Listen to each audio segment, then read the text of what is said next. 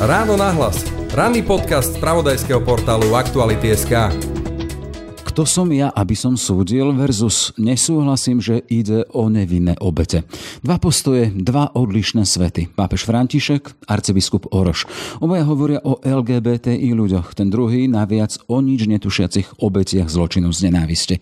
A reakcie pobúrenie, odsúdenie, petícia nehovoril v našom mene, dokonca výzvy na odchod cirkvi či opätovné volanie po odluke od štátu. Nakoniec Orošovo ospravedlnenie sa rodina Matúša a Juraja. Čo to Slovensko zažilo zažilo za posledné dni a ako s tým naložiť, aby to spoločnosť posunulo ďalej bez ďalšieho delenia.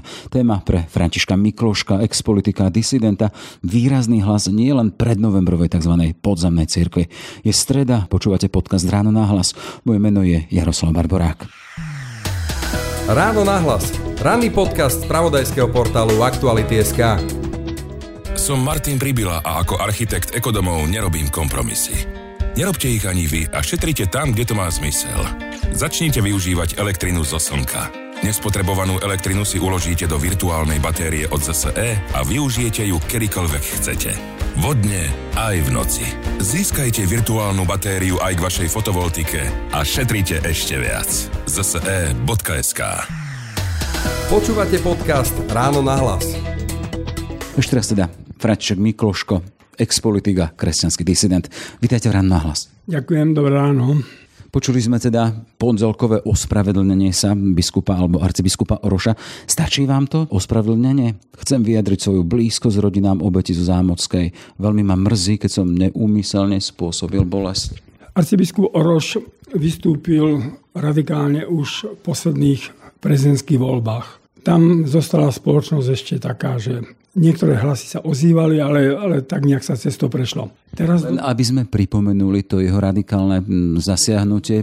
To bolo v prezidentských voľbách v roku 2019, keď povedal, že kto bude voliť Zuzanu Čaputovú, má ťažký hriech.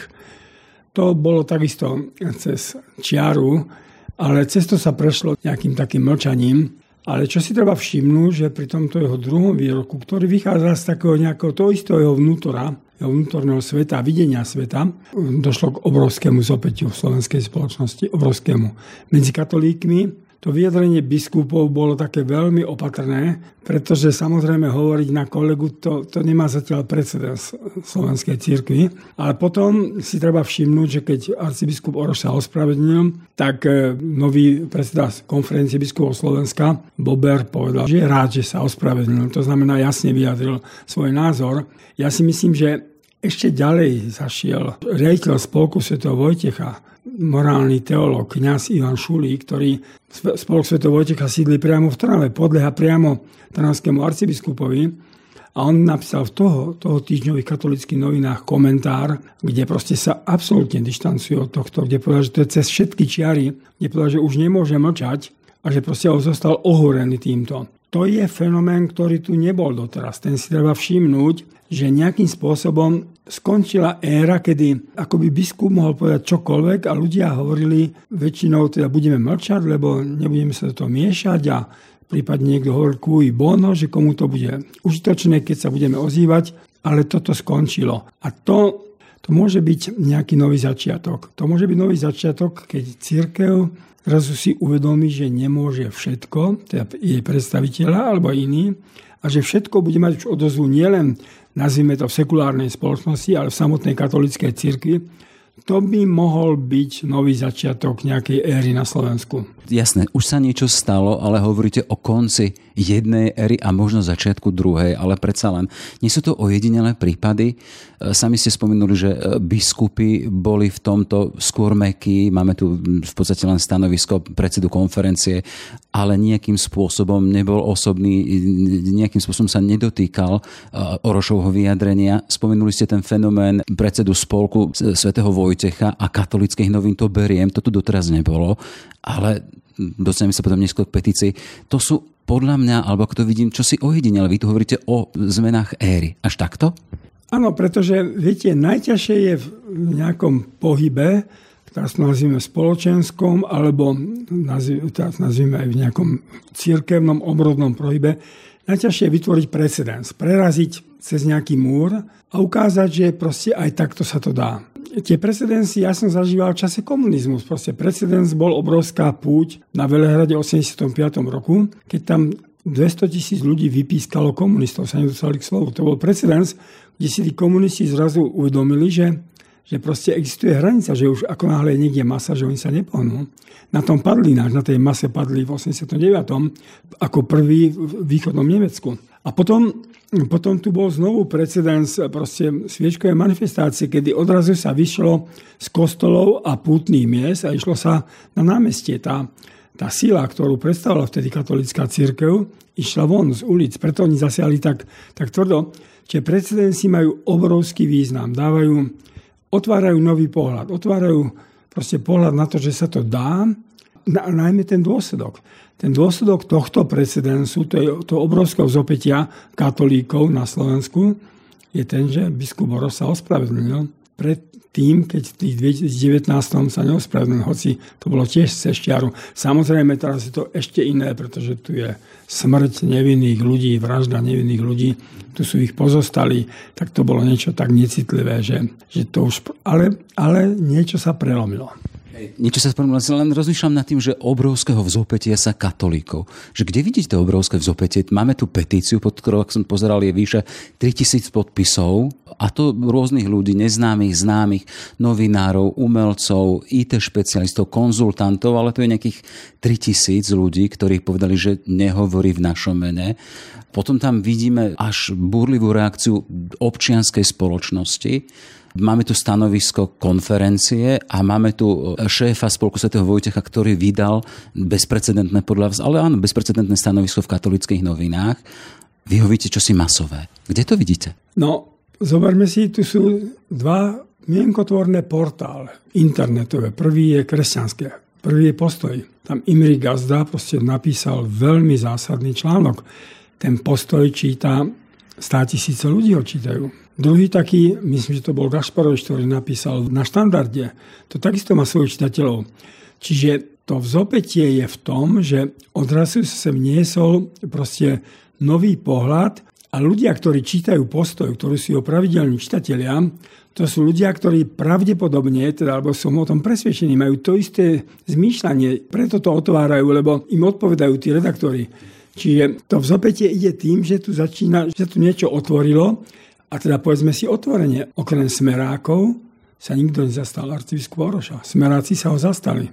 No ale v, smeru, v strane smer to považujem za také až smiešne, že odrazu idú, lebo to znamená, že teraz chcú byť za každú cenu nejaký, no už si hľadia nejak tú církev, ale takisto prešvihli. Čiže to v zopete sa ukazuje aj z druhej strany, že nikto sa proti týmto protestom neozval. Prostredia katolického, prípadne katolických teda politikov. Jasné. Keď sa ešte vrátim k tomu ospravedlneniu, spomínali sme tie veci, chcem vyjadriť svoju blízkosť rodičom pozostalých, veľmi ma mrzí, ale napriek tomu, že ospravedlnenie je to forma ospravedlnenia, arcibiskup sa v ňom bráni. A tam opakuje fakt, že malo ísť o dokument prísne interného charakteru.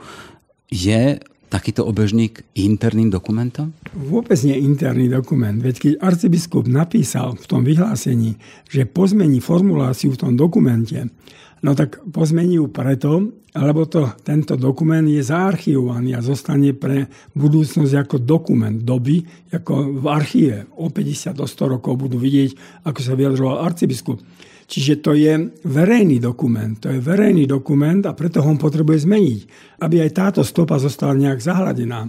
A samozrejme už len to, už len to že ho niekto proste zverejnil a s tým sa musí rátať, že nie každý má taký názor, tak už tým pádom je to verejné. Čo sme my robili v časoch komunizmu, keď sme písali, povedzme, protestný list nejakému Husákovi, alebo ja už neviem komu, no tak sme to vždy dali niekomu na vedomie. A tým, že sme to dali niekomu na vedomie, tak už potom to mohol hlásiť hlas Ameriky a oni nás nemohli obviniť, že my sme to vyťahli. No, no proste vo chvíli, keď sa niečo dá na vedomie, stáva sa to verejným a nechytíte toho, toho nazvime v úvodzovkách pachateľa. Ne, neexistujú. Proste, čo sa dá na papier, není súkromné a najmä adresované niekoľko stovkám kňazov, ne, nemôže byť súkromný dokument. To neexistuje, to je mimo. Keď sme tak mali nejak dostať možno do duše e, arcibiskupa e, Oroša, ako to vnímate vy, aj z toho, čo stálo v tom obežníku, sú naozaj všetci nevinní, ľudia počnú s majiteľom teplárne, návštevníci klubov, ktorých sme sa nedozvedeli nič o ich veku, o ich možnej drogovej závislosti, pohoršlivom, nemravnom e, konaní. Ako to vyhodnocujete? Nie je to stanovisko v prvom rade už ľudsky necitlivé? Je to ľudsky necitlivé, ale navyše je to vnútorne, logicky to je protirečivé tak o ktorom sme sa nič nedozvedeli, ale on ich súdi. No, to je smiešné.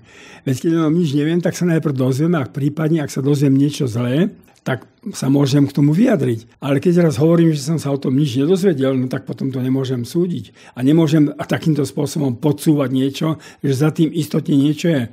To proste bolo mimo všetku logiku logiku myslenia. Aj to, že tam nebol, že tam nebol nejaký protidrogový zásah. Ale prečo by tam mal byť? Prečo? Nech si zistí najprv, alebo cez poslanca, či došiel niekedy nejaký podnet, že tam sú nejaké drogy. Ale to len takto podsunúť. No proste v celom tomto stanovisku žiaľ, pán arcibiskup sa dostal úplne mimo nejakú aj logiku, ale aj také ľudské cítenie. Keď ideme ešte tou jeho mentálnou mapou, e, operuje Ježišom a jeho odpúšťaním, hriešnikom ale akoby obligátne nezabúda dodať, že Ježiš upozornil na hriech a potreby nápravy. Má to byť pre jedného biskupa obligátnym? Áno, každý biskup musí hlásať náuku pána Ježiša Krista, náuku církvy.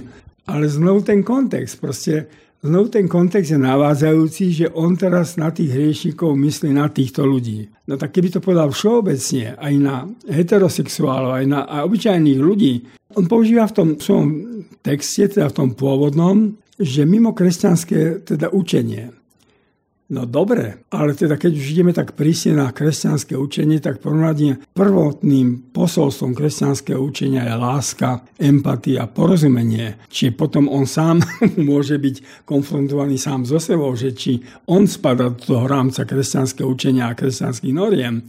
Čiže to je s týmito slovami treba veľmi opatrne zaobchádzať, ale najmä ide o kontext. V tomto kontexte je to všetko podsúvanie, že tam sa robí, že proste tam je niečo zlé, pričom ale nemá na to podklady. A v kontexte toho, čo sa udial na Zamockej, že sme o to pár týždňov, je to aj necitlivé? To je absolútne necitlivé. Tí chlapci tam boli a ten prišiel a ich prostým, no, rôznym spôsobom zavraždil. Tak tak tam už ani nerozprávam, tam len stojím v akomsi nemom úžase a, a naozaj vnútorne teda žialim. No. Keď hovoríme o dvoch svetoch, v úvode sme spomínali svet napríklad pápeža Františka, svet arcibiskupa Oroša. E, na ilustráciu mám tu ešte iný príklad, americký e, jezuita James Martin. Predčasom napísal knihu o potrebe budovania mostov medzi LGBTI komunitou a katolickou církvou Building Bridge ako katolická církev a komunit LGBTI môžu nadviezať vzťah úcty, súcitu a citlivosti. To je podnadpis. A v nej zámerne vynechal kapitolu o náuke církvy o prístupe k problému homosexuality. My vieme teda, že tá obsahuje postoj úcty ku konkrétnym ľuďom s hlboko homosexuálnymi sklonmi, to je citácia z katechizmu, no nepripúšťa tzv. homosexuálne úkony. A James Martin v tom predhovore píše, že najprv je potrebné rozvieť to, čo nás spája, nie oblasti, ktoré rozdeľujú. Hovorím teda tá citlivosť. Keď sa s niekým chceme spojiť, a on tu má knihu Veľký traktát o tom, akým spôsobom sa priblížiť ľuďom aj s inou sexuálnou orientáciou, tak vtedy vynechá to, čo si také obligátne, ako sme spomínali, aby sa dalo byť na spoločnej báze. Tu sú dve veci Všimnime si u pápeža Františka, že od začiatku u neho prevláda ten motív tých emauských učeníkov, že on proste kráča s nimi a sprevádza ich. Sprevádza ich na, cej, na ich ceste. Čiže vo chvíli, keď oni, oni ešte svojim myslením sú niekde inde, tak on im nehovorí vy maloverní alebo podobne, ale proste sprevádza ich. A na toto sme úplne zabudli, proste nejakým spôsobom žiť vedľa týchto ľudí a v tom sprevázaní, v tom slove spreváze znamená je aj slovo plné úcty a rešpektu a empatie. Som raz počul kázeň u jezuitov takú veľmi peknú, kde ten kňaz hovoril, že človek, keď sa sám nejak stíšie sám a nejak sa ponorí do svojho vnútra, do toho najvnútornejšieho niekde bodu, tak pocíti jednu vec a to je túžba po vzťahu. Po vzťahu k Bohu, po vzťahu k inému človeku. Čiže to je veľmi hlboký problém človeka mať vzťah a my celkom sme sa nepriblížili k tým ľuďom, ktorí to cítia ináč. Čiže v tomto smere proste potrebujeme aj osvietených ľudí, ktorí povedia, že akým spôsobom, ako je ten jezuita Martin, a potrebujeme aj sami sebe nejak prehodnocovať to naše, naše, naše cítenie, pretože my sme boli vychovaní už aj stáročiami, veď títo ľudia boli na okraji spoločnosti a za komunizmu to bolo proste trestné, že oni šli priamo do väzenia, keď sa u niekoho takto niečo prejavilo. Samozrejme aj tu platia, tak ako všade vo svete, ako platia pre kňazov pri tých pedofilných prípadoch. Aj tu platia, či je niekto agresívny, či niekto sa nanúcuje, či niekto obťažuje niekoho. Ale to platí všade. To platí aj vzťah mužov k ženám a žen, žien k mužom a, a to platí aj kňazov k deťom a, a podobne. Čiže to je problém všeobecný, že ak niekto proste porušuje isté základné pravidlá aj násilný, no tak potom sa treba brániť. A tam už potom tá empatia nemôže platiť, ale tam sa povie, že odtiaľ potiaľ. Poďme k tým reakciám u nás na Slovensku. E, videli sme od toho chorového odmietania politici, policia, občianská spoločnosť až po samotných veriacich. Vy ste už spomínali napríklad Sulika, ale aj e, Juraj Vitek, správca jedný z bratislavských farností, otvorene povedali, je úplne nepriateľné spochybňovať, že niekto je nevinnou obeťou vraždy alebo teroristického činu, pretože že by to znamenalo tvrdiť, že si smrť zaslúži. To sú kňazi, ktorí sú doslova podriadení biskupom, že už to je na ocenenie? Áno, ja si myslím, že to je ten prielom, ktorý tu nastal. To je ten prielom, že proste tí kniazy odrazu si uvedomili, že aj oni sú veľmi vážne zodpovední za obraz cirkvy spoločnosti a zároveň za, za to, čo církev hlása. Že to už nenechali nejak alibisticky, že teda čo hovorí biskup a to je jeho záležitosť, ale že si uvedomujú svoju spoluzodpovednosť. A to je ten vážny moment, že tu nás zase aj tá druhá stránka, ktorá útočí na katolicizmus. Chce podľa správania povedzme niektorých biskupov, alebo teraz konkrétne tohto biskupa Oroša, chce zovšeobecniť všetko. Proste s katolíkmi sa nedá, s katolickou církou sa nedá premieňať spoločnosť. Pane Bože, koľko je tu nádherných kňazov, reholníkov, reholnišťov, ktorí sa venujú deťom, ich zhromažďujú, ktorí sa venujú bezdomovcom, ktorí sa venujú rómskym osadám tak ako nikto, ako žiadne občianske združenia, ktorí vedú proste hospici, títo ľudia nepremeniajú Slovensko k lepšiemu, tak tu by som naozaj vystrihal ľudí aj na opačnej strane barikády, že aby vážili slova. A najmä to, čo tu dneska panuje, je také generalizovanie. Ale to znamená, že tu už prevládajú iné ideológie. Konzervatívci po slovom liberál už každého zamieta, Teraz to bude tak, že nazvime to, že tá liberálna alebo sekulárna časť pod slovom konzervatívec bude už zamietať každého. Proste, že to je konzervatívec a to je liberál a, a to je katolík No dobre, tak to sú tie kolektívne viny, ktoré odtiaľto proste vyháňali Nemcov a Maďarov a Židov. Čiže čo toto je za rozlišovanie, že proste všetkých vrhnem do jedného tábora. Čiže tu si každý musí uvedomiť, že proste je pod vplyvom emócií a že sa ideologizuje.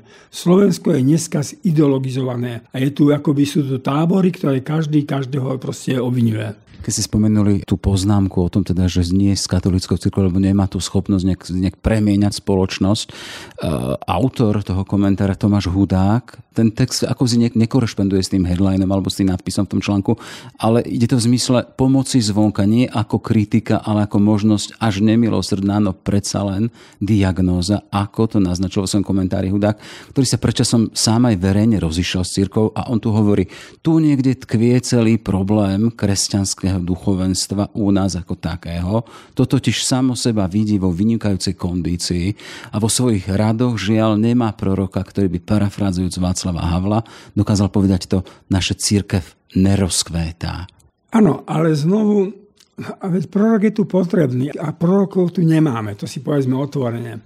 Ale proroci išli aj veľmi konkrétne sa vyjadrovali v konkrétnych situáciách. Čiže znovu nejak povedať, že katolická církev nerozkvieta sa mi nezdá byť pravdivé. Lebo ja poznám týchto ľudí, ktorí žijú v naprostej anonimite tých kňazov, opakujem sestričky, a ktorí sa úplne dávajú len službe, nežistnej službe. Čo tu robia Salesiani za nádherné veci? Veď tie detská ich milujú, chodia s nimi na výlety oni nerozkvietajú. Čiže toto zovšeobecnené generalizovanie, proste také odsudzovanie nie je pravdivé. Proste nie je to pravdivé.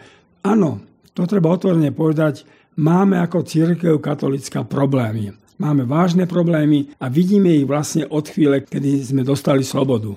Od tej chvíle sa tu objavujú problémy, máme problémy s osobnosťami, a je tu strašne veľa čo riešiť. A celý katolicizmus na svete má problémy. Veď ináč by pápež František proste ne, nekričal. Veď keď vidím, som videl v tom, na tom Bahrajme, teda toho pápeža na tom vozíku, ale hlavu teda má absolútne v poriadku a to, čo povie, to je proste neuveriteľné. Ale on volá po tej obnove. Áno, desaťročia, možno stáročia sa toto zapekovalo, zapekovalo a, a dneska je to zapečené.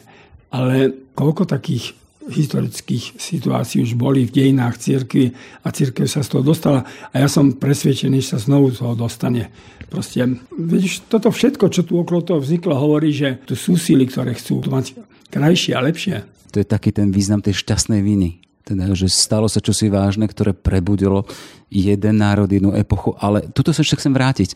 Je církev, katolíci na Slovensku otvorená, otvorení sú takéto pomoci v úvodzokách zvonka, že ak niekto pomenuje chyby, problémy naznačí, čo by sa s tým dalo robiť, je otvorená takéto kritika? Nie je, to treba otvorene povedať, že nie je. Nie je. Ja neviem, nakoľko povedzme biskupy sa stretávajú aj s ľuďmi iných názorov a nakoľko proste ich počúvajú. Samozrejme, viete, tak jak v politike, aj v círke, aj všade, proste každý ako si o sebe myslí, že má pravdu.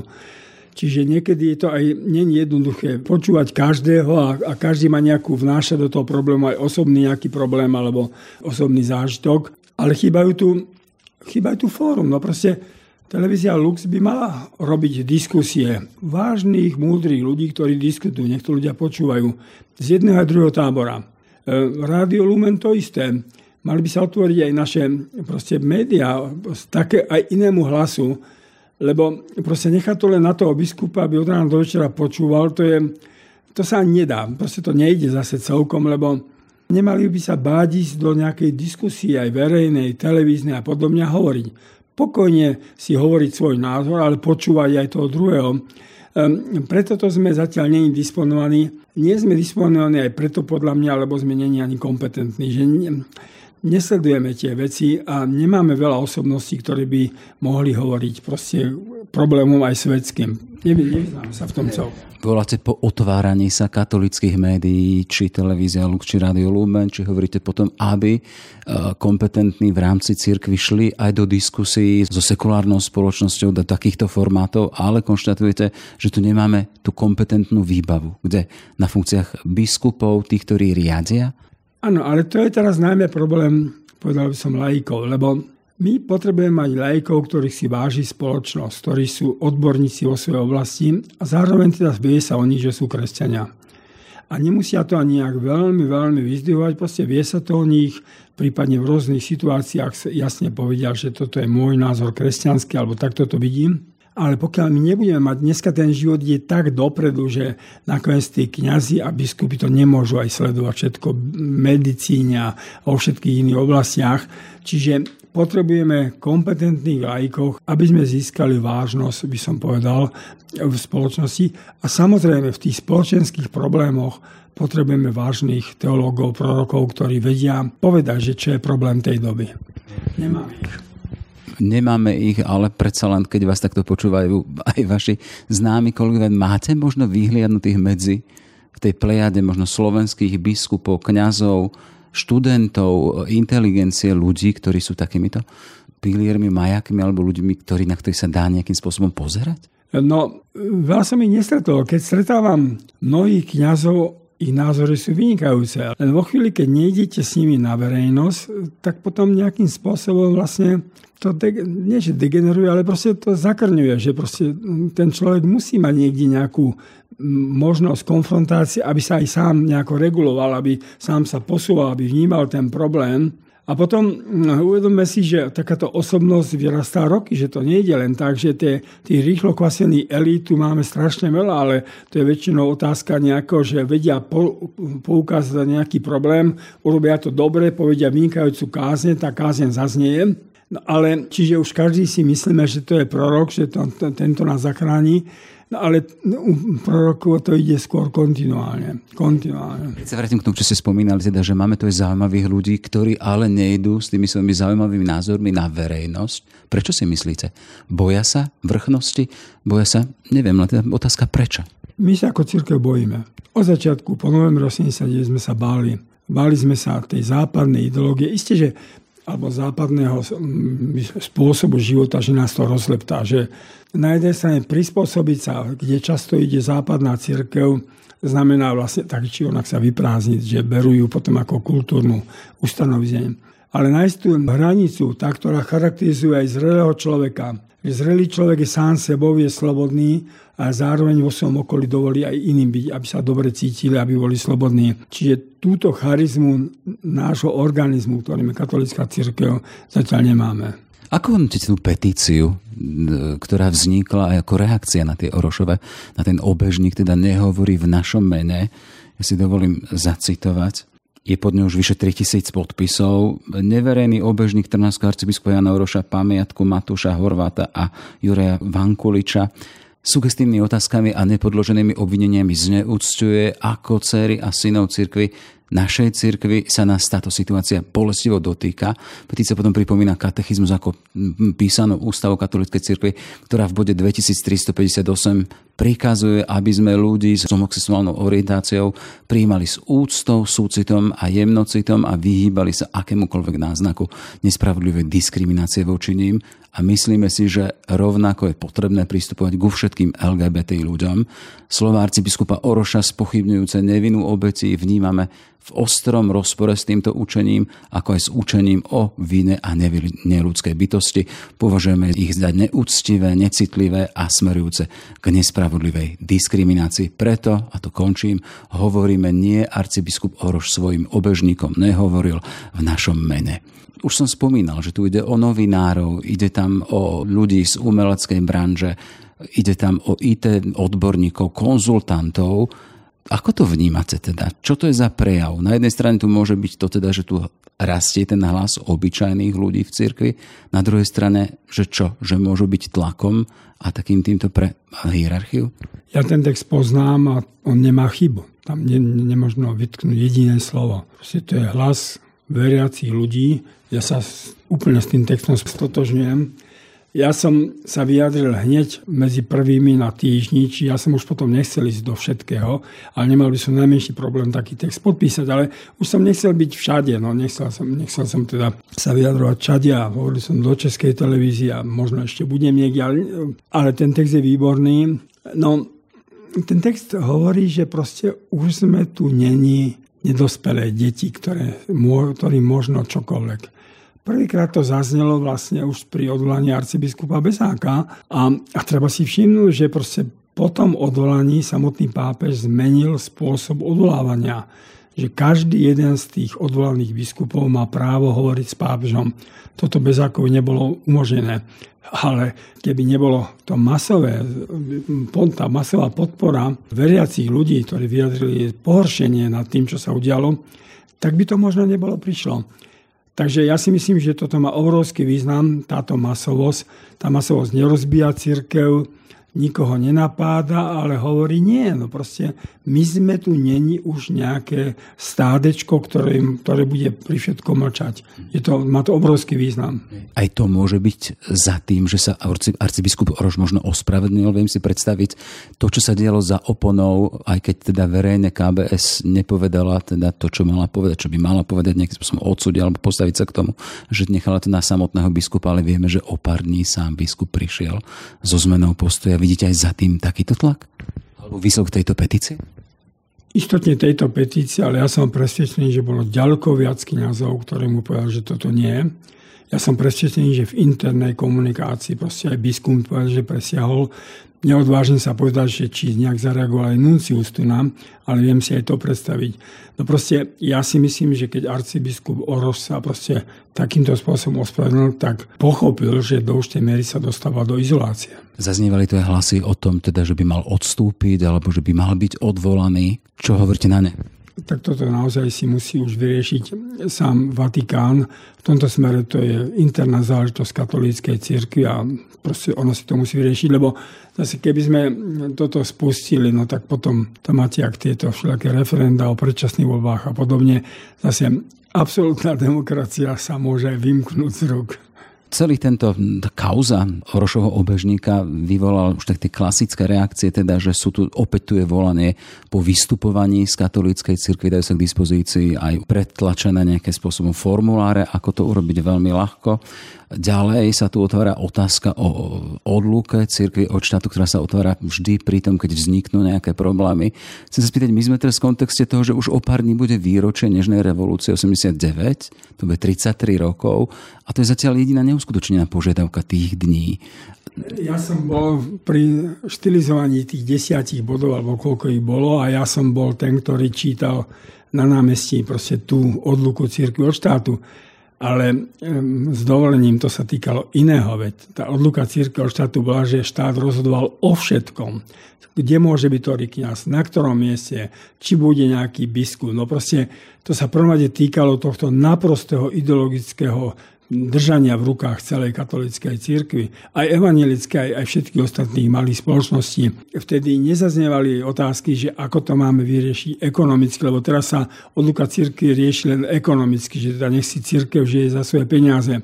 Veď o tom sa bude stále diskutovať, ale to je také jednoduché. To je také jednoduché dneska povedať, aby tam niekde na strednom Slovensku, kde ľudia sú nezamestnaní a možno teraz budú žiť úplne biede pri tej elektrine a plyne a tom všetkom, aby teraz platili ešte svojho kniaza. No proste je to takisto ne, necitlivé a nie empatické. Okrem toho, ten, tento model tu trvá už takmer 200 rokov od, od, od toho polovičke 19. storočia. Veď nikto do toho nerýpal, ani Prvá republika demokratická, ani komunisti, ani nikto, lebo to nie je také jednoduché. Veď to je inštitúcia, ktorá tu to je najväčšia inštitúcia, ktorá tu nejakým spôsobom existuje. Čo tu máte väčšie, ktoré obsahuje celé Slovensko, v každej dedine je nejaký kostolík a, a, a farnosť a matrika a tam ľudia a pochovávajú sa tam. Čiže v tomto smere to využívajú títo ľudia na to, ale potom hneď ja sa opýtam, no dobre, tak keď sa majú len katolická církev alebo evangelická vec, zrejme, tá by bola na tom ešte horšie, veď chudiara už dneska nemá z čoho žiť poriadne, tak potom niekto môže povedať, a prečo by som ja z mojich daní mal platiť vysokoškolákov? Je teda vo svete je úplne bežné, že sa vysokoškoláci si platia štúdium v Anglicku a podobne. Nehovoria o Oxforde a Cambridge a takých univerzitách. Tak potom už túto otázku treba ináč. Ale nezabudnime, že proste tieto riešenia sú, odpovedajú krajinám, ktoré sú bohaté, ktoré nejakým spôsobom majú na to, aby si mohli prípadne študenti privyrábať alebo mať štipendia alebo ich rodičia platiť. A teda aj vlastne katolická církev, to nie je také jednoduché. Ak som to správne pochopil, eh, ten obsah požiadavky z novembra 89 o odluku cirkvi od štátu, ako ste to pomenali, vymenovali, už je naplnený, hej? Áno, ten bol hneď. Hneď ešte, ešte do prvých volieb federálne zhromaždenie zrušilo to zasahovanie štátnych orgánov do menovania do všetkých cirkevných záležitostí. To je nenaplnený. A nič iné sa v tej chvíli nemyslelo, veď to bolo úplne pod tlakom všetkého. Bohoslovecká fakulta, kde sa tam rozmýšľali na novembrových námestiach o nejakých ekonomickom vyriešení problému, proste cirkvi všetkých. Čiže keď tak k záveru, e, to, čo ste naznačili, aspoň teda, že ten nešťastný výrok, obežník. Sám Orož hovorí teda, že tak tým, takýmto spôsobom to nemyslel, tiež sa ospravedlňuje, ale stalo sa to, čo sa stalo. Môže byť to šťastnou vinou, keď sme dospeli až k tomu, teda hovoríte, že sa to ukazuje, že tí slovenskí katolíci alebo kresťania aj dospievajú, vedia sa ozvať a vedia povedať svojim biskupom, že takto nie, že to už môže byť príspevok na tie ďalšie kroky? Áno, ten výrok bol nešťastný a ten výrok som presvedčený, že veľmi ublížil proste citovo a bolestne tým rodinám pozostalých, aj celej tej komunite ľudí, ktorí žijú, proste, ktorí sú ináč orientovaní. Ale môže znamenať takýto nejaký nový začiatok a mne sa zdá, že znamená, že, že proste na tejto situácii ľudia, veriaci ľudia zmaturovali, proste dospeli. Dospeli a že cítia svoju spoluzodpovednosť za církev a to je, to, je, to je úžasná vec. To je úžasná vec, pretože nikto nespochybňuje hierarchičnosť cirkvy a podobne, ale proste ľudia, ak dozrejú, tak to je krása. To vedie potom k zrelosti takého kresťana. A táto situácia však rozdielila aj spoločnosť. A tu nehovoríme iba o katolíkoch, iba o kresťanoch, ale vidíme teda celú tú plejadu a celý ten diapazon e, tých rôznych otieňov spoločnosti, názorov, smerovaní. E, ako dať dokopy, e, predsa len teda naozaj aj v tom kontexte odkazu 89. roku novembra, sloboda, aby sme dokázali ísť ďalej a neboli rozhádaní v tak ťažkej dobe, ktorú žijeme? Znovu sa vrátim k tomu pápežovi Františkovi. Teraz bol tom Bahrajme. Tam je katolická škola, on navštívil a v telocvični školy mal stretnutie s tými mladými ľuďmi. A to bolo tak krásne, to si treba celý ten jeho prejav prečítať, ktorý tam mal k tým mladým ľuďom, kde povedal, pestujte kultúru vzťahov a rozlišujte. Rozlišujte, čo je podstatné a čo nepodstatné a čo zbytočné čo je proste, čo zbližuje, čo nezbližuje, čo ubližuje vám, ale čo ubližuje aj iným, či rozlišovať. Nech sa mladí ľudia učia rozlišovať. Proste nech, nech nejdu do týchto ideologických prúdov, nech nejdu do tých diskusí internetových, ktoré sú úplne v tej anonimite úplne hlúpe, vyprázdnené, ale ktoré len idú na posledné tie pudy človeka, aby to dali do pohybu. No proste treba pestovať kultúru vzťahov a to znamená, že treba pestovať kultúru celej spoločnosti. Ja som sa teraz vrátil z Kanady a tam som videl, že ako iné, aké korektné sú tam vzťahy proste v tej Kanade. Naozaj som bol tým milo prekvapený, akí sú ľudia ochotní na uliciach. My sme tu potráždení v obchode, tí autá trúbia hneď a vykrikujú a hrešia. Treba pestovať kultúru vzťahov. Niekde treba začať. Tak ako som povedal, že toto môže byť začiatok takého naozaj dorastania, dozrievania slovenských veriacich kresťanov, tak raz treba začať s nejak s tým postovaním tých kultúry vzťahov. Toľko teda František Mikloško, postava novembra 89, disident, bývalý politik, tiež viacnásobný prezidentský kandidát a aktuálne teda aj kritický pozorovateľ života na Slovensku. Ďakujem pekne za pekné ráno. Všetky podcasty z pravodajského portálu Aktuality.sk nájdete na Spotify a v ďalších podcastových aplikáciách.